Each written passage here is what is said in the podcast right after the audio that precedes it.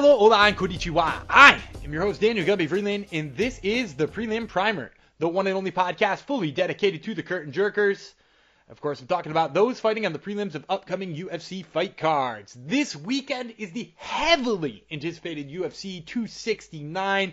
We got Dustin Poirier versus Charles Oliveira. Amanda Nunes is fighting Juliana Pena. There are so many great fights on this pay-per-view. But of course, those of you who frequent the show know we will not be talking about that pay per view. No, no, no, no, no. This is the prelim primer where we only break down the prelim portion of the card. Now, for those of you who might be new to the show and asking, why just the prelims? Why not talk about the big fights that everybody's excited about? The answer is really simple. The answer is we know a lot about those fighters on the main card, but we often don't know too much about the fighters on the prelims. Although that does change today. There are 10 fights today, and they are loaded with guys you've probably heard of before. But there's a lot of money to be won in the prelims, whether you're playing daily fantasy sports, gambling, maybe you just want to win that pick'em contest. You got to know about your prelims. So we're here to give you that insight. Now, before we give you that insight, I do need to let you know that this episode of the Prelim Primer is brought to you by the All Star app. These days, there are more previews, recaps, analysis, and podcasts than you can shake a stick at. It's all too much, and when you're looking to get that insight to give you an edge, it can be hard to block out all the noise from what really matters. And that's why you should download the All Star app because they provide you with expert commentary from some of the most respected names in the sports world, yours truly included, and all of that incredible content is packaged into an intuitive, fully interactive app right there in the palm of your hands for free. Plus, there's lots of other great features to the All Star app that I'll be telling you about a little bit later on. But for right now, just go to the All Star app at either the Google Play Store, the App Store, or by visiting the allstar.io. Now, to break down these fights with me, I am joined by one of the most popular co-hosts of the Prelim Primer from the Fixed Fights podcast with Kurt and Ben. I am talking about Kurt Chase Patrick. Kurt, thanks again for joining me. Hey man, it's always a pleasure. I love doing this, so thank you again for having me. All right, and as you guys know, we start each and every round by putting five minutes on the clock. And we're going to start this round by talking about Josh Emmett versus Dan Ige. So Emmett on a three-fight winning streak. He's been away for 18 months, but the last time we saw him, he had beaten Shane Burgos back in June of 2020. Ige, meanwhile, one and two in his last three. He got beat by Korean Zombie by decision back in June in a main event. So my question for you is about Josh Emmett. Obviously, he was like nipping at the heels of being a contender. What do you think about the long layoff and especially with a knee injury in there? Do you worry about how that affects his particular game? Um, honestly, a, a, a little bit, and he looked really good. Um, you know, obviously in that Shane Burgos fight, uh, and then beating Mirsad Bektic and jo- uh, Michael Johnson prior to that. You know, he, I mean, dude, he did a lot of damage to himself in that Shane Burgos fight. But again, he's been off for 18 months, you know, so I, I'm sure his body needed the rest. I, I I'm excited to see him back. I really am. Yeah, and I'm really interested to see on how the wrestling plays into this because he's not a guy who goes for a lot of wrestling, but he is a guy who comes from a wrestling background. And Ige, I, I feel like is leaned kind of on his wrestling, and when it doesn't work for him, he doesn't really get anywhere with with his striking. And that's not to say, you know, that he can't get anywhere for his striking. We saw him knock somebody out absolutely cold in Gavin Tucker, but kind of got outstruck by two phenomenal strikers in Calvin Kattar and Korean Zombie. So I guess then the question just for you is, do you think Josh Emmett is closer to Gavin Tucker? Do you think he's closer to Korean Zombie? Or do you think it's not going to matter because Ige can starch him on the feet? I would say he's probably closer to to Korean Zombie. I, I, I really do like Josh Emmett a lot. I think he is very good, and I do think Josh Emmett has the power advantage, especially like the one strike power advantage in this fight. And again, like you said, Josh Emmett does come from a wrestling background, so I think in the scrambles, I think Josh Emmett will be able to dictate where the fight goes more than Dan Ige. I agree entirely. Uh, so that brings us to our prediction. Who do you got in this one? How do you got him? Oh, dude, I haven't even looked at the odds for this one. This is a super close fight. I'm leaning Josh Emmett, but again, if Dan Ige comes out and wins this fight, I would not be surprised. But I'm going to lean Josh Emmett by razor thin uh, decision. I'm going to take Josh Emmett by KO, and you might be surprised to know that Josh Emmett is actually a negative 220 favorite, which I, I thought was pretty wild because I have this. That's fight, wild. Yeah, I have this fight razor close as well, but I am still picking Josh Emmett nevertheless. And that brings us to our next fight, which is Dominick Cruz versus Pedro Munhoz. The former champion Cruz snapped the two-fight losing streak against Casey Kenny by split decision back in March. Munhoz, meanwhile, one and two in his last three, coming off a loss to Jose Aldo in August. So my question for you is that you know Dominick Cruz, the neo footwork, everything that people talk about with him, it is still kind of there and kind of was there against Casey Kenny. Is it enough there to get by a guy though like Pedro Munhoz? I do. I, I think it is. And again, you know, D- Dominick Cruz is probably at the tail end of his career, right? His reflexes are, are not as good as they used to be, but I feel like Pedro Munhoz, even though he's lost what two of his last three, and he lost against Jose Aldo in his last one, I feel like he excels in fights where guys are going to stand there and trade and bang with him, and I just don't think Dominick Cruz is going to be that guy. I think Cruz is going to have to stay on his bike. I think he's going to have to frustrate Pedro Munhoz with his with his range, with his speed, with his footwork. Um, because obviously, if he does get into a, a striking, a straight like dogfight striking battle, I think that favors Pedro Munhoz. But I think Dominick Cruz is still going to be able to put on the work. Maybe not prime Dominick Cruz, but I still think he's got that in him. Yeah, I, I still think he's got the movement. I still think he's got the footwork. But like you said, I'm a little worried about the reaction time. The reaction time is what makes that all of that you know funky ass movement work so well. So if that's starting to lose a step or two, obviously it was good enough to get by Casey Kenny, although by split decision. Pedro Munhoz, I see as a step up from there. Again, you're right. Maybe Pedro Munhoz doesn't excel against somebody who tries to keep him at range and tries to make him work for every single punch he throws. So uh, I guess we're at that point where we got to predict uh, who you got in this one. How do you got him? Don't forget, and and again, maybe in his prime, and he's not there right now, but Dominick Cruz has some of the best transitional wrestling I've ever seen in MMA. I'm going Dominick Cruz by decision. I think he's going to be able to, to stay on the outside, use his movement just enough to squeak by with a decision. All right, and I'm going to go with Pedro Munhoz. I, I think he is kind of surpassed Dominick Cruz, and the tail end of Dominick Cruz isn't going to be enough. But I'm really glad you brought up the wrestling because I actually would love to see Dominick Cruz try to wrestle here and watch Pedro Munhoz just throw, try to throw up guillotine after guillotine after guillotine. Because I yeah, I mean that that is the risk. Of, it would of be way more. It would be way more of a fun fight too than what this striking match will probably turn out to be. Um, but a striking match that will be exciting is Augusto Sakai versus Tai Tuivasa. Sakai has lost two straight by knockout to Yair Rozenstruik and Alistair Overeem. Tuivasa, meanwhile, has won three straight by knockout. Uh, Stefan Struve, Harry Hunsucker, and Greg Hardy. Hardy being back in July. So I feel like we can kind of keep this one short. Is this a setup fight to get another shoey out of Tai Tuivasa? Like they, they found him a guy who's been knocked out two in a row. I gotta think so, man. it's one of the funnest guys. Not even you know he's he's fun in the cage. He's fun out of the cage. Love seeing him do shoeys. Yeah, I think Tai. I think this is a, a, a perfect fight for Tai Tuivasa. I think he does get um, Augusto Sakai out of there. Uh, before the final bell rings. Yeah, I, and I'm I'm gonna agree with you here. I don't think we need to make this one too long. Sakai, I think we we bumped him way up because of those early wins over Chase Sherman and and Andrei Arlovski. But ultimately, I think we saw what he is in the last couple of fights, which is a guy who, when he faces power punchers, gets hit and is out. Um, and guess what? Tai Tuivasa hits really freaking hard. So I'm gonna agree with you on that one. I'm gonna say he gets him out of there with a knockout. I'll say I'm gonna say first round. I say he gets it done early. And that's, yeah, I think he gets it done early as well. Yeah, and that's gonna do it for the end of our first round. We'll take a quick break, and we will be right back with round number two.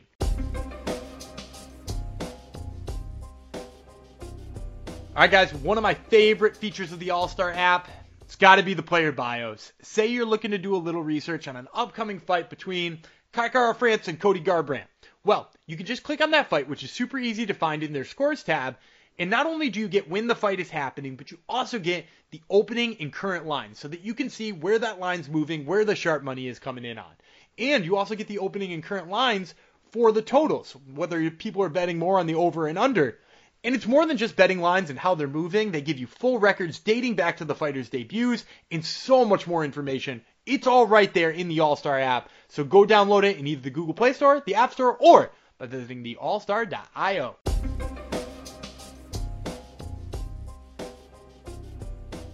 All right, and we are back with round number two. I'm going to put another five minutes on the clock. And we're going to start this round by talking about Jordan Wright versus Bruno Silva. So, Jordan Wright, 2 and 1 in the UFC, coming off a knockout win over Jamie Pickett back in May. Silva, meanwhile, 2 and 0 in the UFC. He knocked out Andrew Sanchez back in October. So, these are two guys who love to swing it. They absolutely are filled with knockouts up and down the record. You got to imagine this one ends by knockout with neither guy looking to grapple really. Who do you like better on the feet here? This is a tough one. I was surprised that um um. I'm sorry, Jordan Wright was such a, a a big favorite. I mean, I'm sorry, it was such a big underdog. He's like a minus. Or Bru- I'm all over the place. I'm sorry. Bruno Silva is a minus 370 favorite, which I thought was a little bit steep. Um, honestly, in the swinging and banging, I do like Bruno Silva. I do think he is a little bit more well, well rounded than um, Jordan Wright. Uh, but again, you know, both guys are coming out there looking for the knockout. Anything can happen, but I do favor Bruno Silva ever so slightly. Yeah, I, I favor Bruno Silva a little bit more probably because while, while I do think both can finish each other from range, I think the beautiful thing that Bruno Silva does is he likes to get you in the clinch where he throws knees, he works the body over, he, he does like a single collar tie with uppercuts, whereas Jordan Wright is like spinny shit from a distance. Um, and while that worked against Jamie Pickett and it's worked in the past on the regional circuit and things like that, it's also we've also seen it go very badly in the past too. Uh, we saw it go badly on the contender series, which didn't get him a contract, and then we saw it go bad in one of his previous UFC fights. So I, am not as sold on him, but I agree with you. I'm I'm gonna take Silva here. I'll take it. Nah, I'll say I'll take a TKO uh, in the second round. How about you? I'm going to go first round. I think both these guys are coming out looking for the finish. And I, again, I just think Bruno Silva, while I wouldn't completely count out Jordan Wright, I just think Bruno Silva is going to catch him some sort of wild exchange and put his lights out. And another couple of guys who are going to be looking for finishes are Andre Muniz and Eryk Anders. Muniz 3 0 in the UFC. He also won on Contender Series twice, and he beat Jacare by submission last May. Eryk Anders, meanwhile, is 1 1 in 1 no contest in his last three. He came off of beating Darren Stewart by decision back in June. So I got to ask, you know, just from the stylistic standpoint here, if Andre Muniz gets Eryk Anders to the mat, even once, is this a done deal? Um, you know what? I I, I I've trained with a dude that actually trains with um Eryk Anders out in Alabama, and he doesn't, you know, he has a pretty solid ground game. Again, like, I don't know if Muniz gets him out of there first takedown, but I think the more he can get him down, the more he can wear on him, uh, yeah, I, th- I think the finishes are going to come eventually. I just think Muniz is, is more well rounded. But again, Eric Eryk Anders does uh, slang and bang on the feet, so I think I, I think Eryk Anders. I don't think long way of saying I don't think he's going to get subbed the first time he gets taken down, but you know, the more he gets taken down, I think it's going to be there on the feet. I do think Eryk Anders is going to be in it. However, yeah, I, and I think he's in it no matter what. He's been in every fight he's ever fought in on the feet because he's dangerous and he's super athletic and his takedown defense isn't awful either. I will say that. Like I, am saying this from a perspective of I think if Muniz gets him down, he's gonna give him a lot of trouble. But at the same time, he's got to get him down, and, and that's got, a, exactly, and that's a whole other question in and of itself. Like, can he get him down? Can he get him down more than once? Right? Like, if he gets him down once, does he exhaust himself in doing that? Because Eryk Anders is crazy athletic. He's, you know, he's a D1 football player for a national championship team. There's a reason why he could transition to another sport like he did. So. Yeah, it, it's a real weird, complex section of questions there, but we have to simplify it now and ask who do you have here and how do you have them? Andre Muniz has lost four fights all by knockout. I'm taking Eryk Anders by knockout in the third round. I think he weathers the storm. I think he, he is going to be in some trouble on the mat, but I think he's going to find his way to the feet. I think he's going to find the chin. I think he's going to put his lights out. And I'm gonna go opposite on you in this one. I can't take a guy who subbed, or I can't not take a guy who subbed Jacare. I know. Uh, I, I, mean, know. dude, it is it's both heartbreaking and like now you got to tip your hat to him until he loses. So uh, I'm gonna take Andre Muniz. I'll take him by submission here. I say he gets him down a couple of times and eventually finishes him.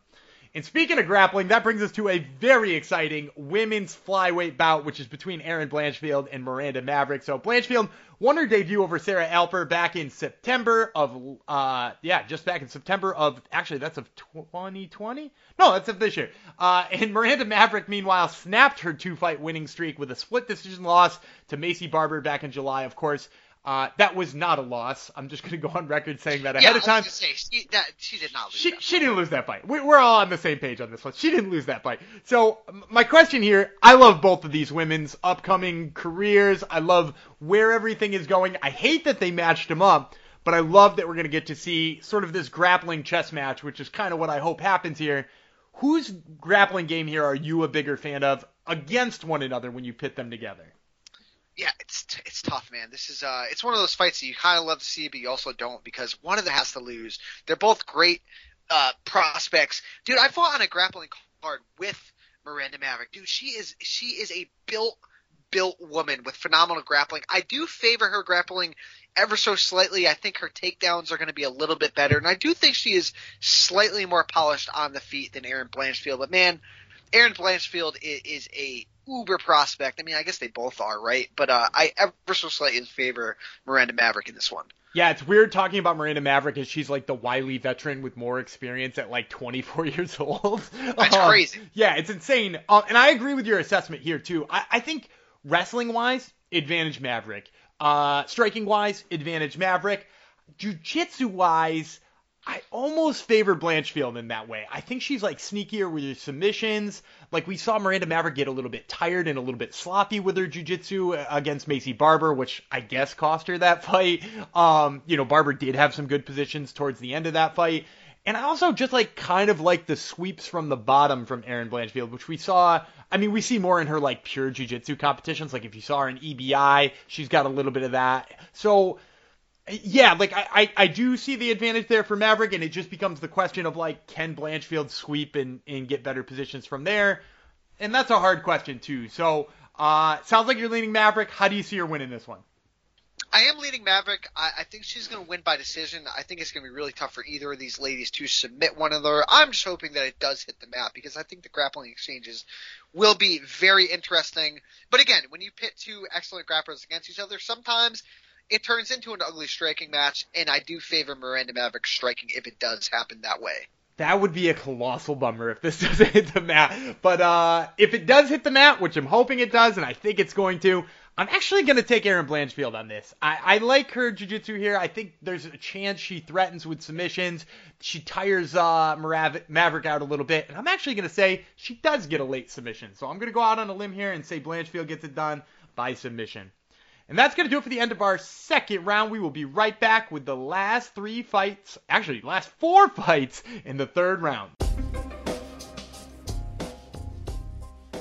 Alright guys, one last thing that I really love about the All-Star app, and that is their news feed. If you're the type of person getting your sports news off of social media, stop doing that. And instead, start reading the All-Star app because they use a proprietary algorithm that not only brings you the highest quality sports news, but it's fully personalizable. Man, I'm, I'm just going to make up words here. But the feed, you can personalize it so that you get only the sports news that you care about in one nice, neat little spot. So if that sounds like something that you'd be interested in, go on over, download the All-Star app in either the Google Play Store, the App Store, or by visiting the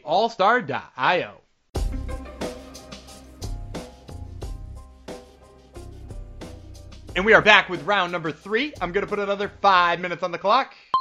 And we're going to start this round by talking about Alex Perez versus Matt Schnell. Perez lost his last fight, which was for the title against Deiveson Figueiredo in November of 2020. Matt Schnell, meanwhile, 1 and 2 in his last three. Last loss to Rogerio Bontorin in May. My question here Alex Perez, really good wrestling, but he got caught last time out trying to use it. Matt Schnell loves to sub people off of his back. If you're in Alex Perez's corner, do you tell him to not even shoot in this fight? You know what? I, I don't. I, I you know, Deiveson Figueiredo is a monster, man. Yeah, he I is. don't think as good as Matt Schnell is uh, on the mat, and he is very good. I don't think he is on the level of Deiveson Figueiredo. And honestly, I don't think he's on the level of Alex Perez. I think this is a good fight for Alex Perez to get back on the winning track. Um, I also favor Alex Perez on the feet. So if he can blend the striking, the striking with his wrestling, um, stay out of trouble on the mat tire Schnell out, work his ground and pound. I think this is his fight to lose. I agree with you entirely. I, I will say I'm taking Alex Perez here also by decision. I, I would say this too is that I think it, Matt Schnell has been getting better on the feet and seems to like being on the feet. I actually think Alex Perez's uh, his advantage is larger if he takes Matt Schnell down and holds him down. So yeah, I'm gonna go uh, with Alex Perez here by decision, and that brings us to another fun grappling match, which is Ryan Hall and Darrick Minner. So Hall uh, had a four-point winning streak. He lost by violent knockout to Ilia Topuria by KO. Darrick Minner, meanwhile, lost his two-fight winning streak to Darren Elkins in his last fight. He got Elkins. That's what happened. Uh, and uh, so my question here is that Darrick Minner seems to be super confident in his grappling game. He seems to be a guy, and he should be. He's got tons of submissions on his record. Do you think he's confident enough to engage with Ryan Hall on the mat? And if so, how does that go? Absolutely not. Um, Darrick Minner, great on the map, but dude, Ryan Hall is. It, I, I mean, Dan, you're you're a, a grappling guy. Ryan Yeah, Hall is transcendent. there is a move set based off of Ryan Hall's grappling. Uh, 50-50, right? I mean, uh, he has revolutionized so many positions in grappling. I, I don't think Darrick Minner would be smart to grapple, and this is this is one of the fights where Darrick Minner is going to have an advantage on the feet. Now, here's the thing: in Ryan Hall's last fight, we saw him. He kept trying for those weird like Imanari rolls, and it was just not working. So if Ryan Hall is one note about how he gets this fight to the mats, he could be in some sort of trouble. Because again, Darrick Minner, I think, is going to have a striking advantage over Ryan Hall, just like most people do. But kind of like you said, Darrick Minner is a grappler, so I do think, although it might not be wise, I do think at times he's going to go to the mat with Ryan Hall, and I think that is going to be very bad for him. Yeah, I agree with you entirely. I, I think he's going to have that advantage on the feet, but he's going to see Ryan Hall flop to the ground. He's going to see an advantageous position. I think he's going to go for it, like anybody who has lots of confidence in their grappling game would. You know, like, despite the fact that Ryan Hall is highly touted, Darrick Minner believes in his head that he's one of the best grapplers in that division, or maybe the best grappler in that division. And I just couldn't disagree with him more than I do right now. So uh, I'll spoil my pick here. I'm taking Ryan Hall by submission in one of those grappling exchanges. Uh, how about you? I'm taking Ryan Hall by submission. I think he he transitions to his back and chokes him out. But again, if Ryan Hall doesn't get crafty and creative with his takedowns and just goes one note, it could be bad for him. But yeah, I'm going Ryan Hall by submission as well. All right, and that brings us to Randy Costa versus Tony Kelly. Randy Costa had lost his two-fight winning streak in his last bout, which was a TKO loss to Adrian Yanez back in July. An absolute banger of a fight. Tony Kelly, meanwhile, one and one in the UFC. He beat Ali AlQaisi back in October of 2020. He's been off since then, so over a year since we've seen Tony Kelly. My question for you is: when we saw Tony Kelly against AlQaisi, and when we saw him against uh, Kai Kamaka, he kind of got hit a lot. Um, he's a super durable guy, but my question for you is: Is he durable enough to take the punches of Randy Costa, or is he durable enough that maybe he just wears out Randy Costa? I mean, dude, I saw Randy Costa on the uh, regional scene back in Cage Titans, and he has not changed much. I, I, I do think Tony Kelly is probably going to oblige that type of fight because that is the fight that Randy Costa is always going to fight. Um, and no, I don't. I think that Randy Costa, this is a good fight for him. I think he is going to get back on the winning track, and I think he does finish Tony Kelly in this one. Yeah, and I, I think he was probably like five seconds away from finishing Adrian Yanez. And if I think he's good enough to get Adrian Yanez out there, which I legitimately do think he was almost there, I think he's good enough to beat Tony Kelly too. I also looked up how much time he has spent in the uh, in the cage when he's won fights. A grand total of five minutes and 42 seconds for all six of the wins on his record. So, uh, given that fact, I say he gets him out of there in the first two because the dude absolutely slings bombs. Um, and that brings us to our very last fight, which is Jillian Robertson versus Priscilla Cachoeira. Uh, Robertson, two fight losing streak. She's lost to Taila Santos and Miranda Maverick, both by decisions, with the latter of which being back in March. Cachoeira, meanwhile, two fight winning streak. She beat Shana Dobson and Gina Mazany, both by knockout, the later of which was in May. So my question is, we, we've got two streaks here. Robertson on the way down, Cachoeira on the way up. It, it, does that alarm you in thinking about Jillian Robertson's path here, or is that really all about the strength of the type of opponents they fought? I think it's more strength of schedule, man. I, I'm still pretty high on Jillian Robinson. Robertson. I, I, I really do like her ground game, um, and I think she's going to have avenues to get this fight to the ground. I'm not totally sold on Priscilla Cachoeira. I mean, maybe if she goes out there and, and, and the ref lets her be a warrior, she might win this fight. But I'm glad you got that one. Uh, yeah, dude, I'm going. I'm going Jillian Robertson here. I think she just is is going to be able to get her to the ground, and I think on the mat, Cachoeira is not going to be able to keep up with the grappling of Robertson. That's a legendary beatdown, by the way. Priscilla Cachoeira takes one of the worst beatings next to uh, maybe Thomas Gifford in the history of MMA. Um, Dude, it was bad, man. It was, it was so, bad. so bad. And then Yamasaki said, hey, "What? What an idiot!" He's, I don't he, think he was so proud of that. Right? He was so proud of that decision. I mean, dude, I, I, I don't want to get too far off topic, but off the rip, the matchmaking was just bad. Yeah. And, well, and they knew what they were doing. oh my god. Yeah, that is true. That is true. But back to the, my, my original point here. Jillian Robertson, I agree with you. I'm high on her grappling. Gina Mazany took down Priscilla Cachoeira four times. Um, and for me, that's alarming because Gina Mazany, good wrestler. Gina Mazany, very strong for 125 pounds. She's just not as crafty at takedowns as Jillian Robertson is, right? Jillian Robertson, Dean Thomas trained. Looks like she's Dean Thomas trained still needs to polish up the feet before we can really call her a contender of any sort. But luckily here, I don't think she winds up spending much time on the feet. So I'm going to take her. Uh, I'll say she submits Priscilla Cachoeira. I, will say it's probably late, but she gets her down enough and eventually works in one of those submissions. How about you? How do you see her win it? I'm gonna go submission as well. I think she actually gets a sub off her back. I think she gets like a triangle or like an armbar, maybe in a combo of both. I'm gonna go second round. I love it. And that's going to do it for the end of our third round. We gave you 10, count them, 10 prelims in just a little under 25 minutes. We hope you guys enjoyed it and learned something. Once again, you can follow Kurt on Twitter at KCPKO, and you can check out his podcast, the Fix Fight Podcast with Kurt and Ben at Fixed Fights Pod on Twitter. Make sure you check both of those out. And Kurt, thanks again for joining me. Always appreciate it, man. Can't wait to do it again.